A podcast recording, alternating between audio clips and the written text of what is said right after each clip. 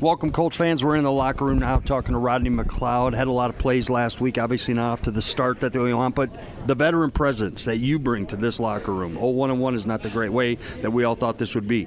How's it been this week? How has it been keeping tensions down? And, you know, guys are flying around right now wanting to get, you know, on the football field and change the scenario of 0 1 and 1. Correct. I think uh, the biggest thing is uh, God staying positive.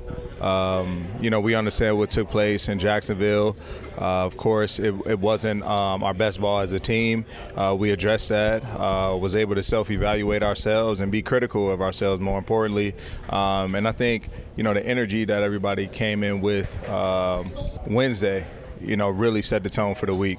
Uh, everybody was up uh, and just looking forward to getting back on the grass uh, because that's the only way that you can fix things, right? Is getting another opportunity. And the great thing about this league is we have an, another great challenge ahead of us on Sunday. Uh, good team um, in our home stadium. Um, so what better way to get on the board, you know, versus a good team like that uh, at home and um, and play a lot better than what we did last week. You personally getting some spells for Julian Blackmon, some spells for Nick Cross. You guys are playing a lot of the same amount of plays. Is that tough for you getting in the groove that way? Do you want to stay on the field, not leave it, obviously, or has it been okay working this system?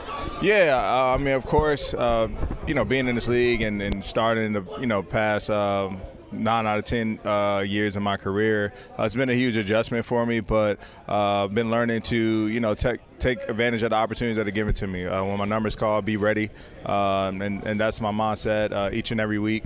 Uh, just being available for this team in any way possible, whether that's me making plays on the field, my leadership, you know, on the sidelines or within the locker room.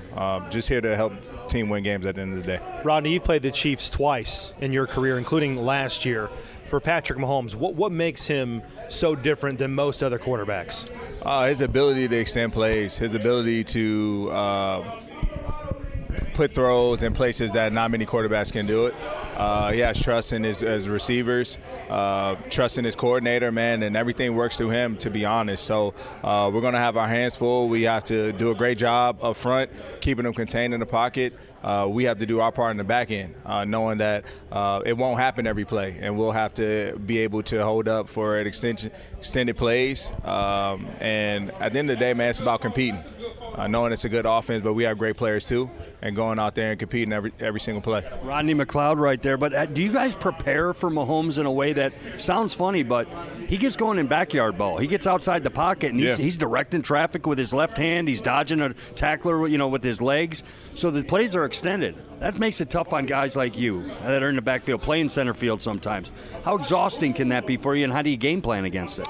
Uh, it's very hard to game plan, to be honest. Uh, you can. You, it's hard to replicate that, uh, but I think we have to understand that we will have to hold up in coverage a lot longer. Uh, but I think it, it's all about our will to win, man. Uh, not stopping, continue to play until the whistle's blown.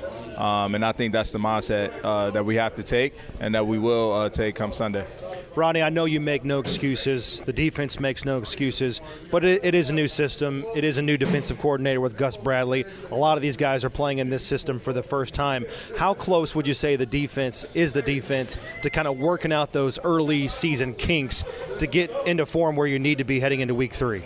Yeah, I think every team faces the same uh, challenges. Obviously, we have a different coaching staff, but when you look at it, there's always new players coming into new schemes and systems every single year. So I'm not going to use that as an excuse. Uh, I feel like we are learning a lot about one another. Uh, Gus is learning a, a, lot about us as players and, and, what he has at his disposal. So um, I see this thing playing out great for us. Uh, we're going to continue to build. We're going to continue to trust in, in one another, stay together, uh, and, and, ultimately uh, just take it one week at a time.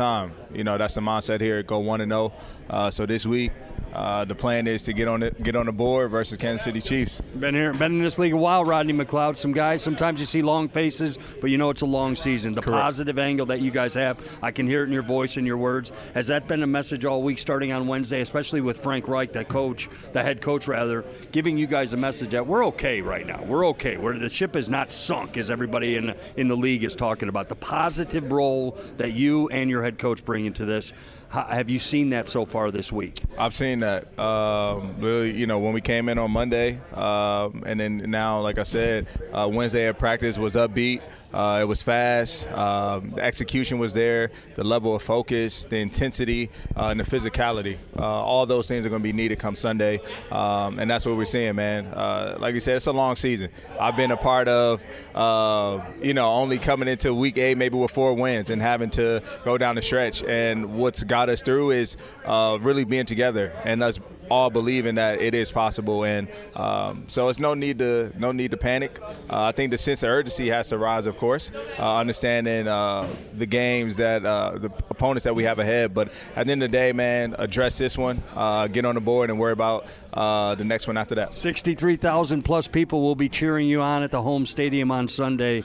I think I know what kind of output we're going to give them as far as this interview goes. I know your team is ready to take on Mahomes and the Kansas City Chiefs, and these fans are ready for a win come Sunday. Absolutely, man. We're looking to uh, have a great performance. Lucas Oil Stadium, man. I'm excited. Uh, this is my first real game, the one that matters. Uh, so I'm excited just to see all the fans come out and support us. Uh, we're gonna give them something to root about Thanks, uh, Rodney. defensively. Appreciate the time today. No problem, man. Thanks.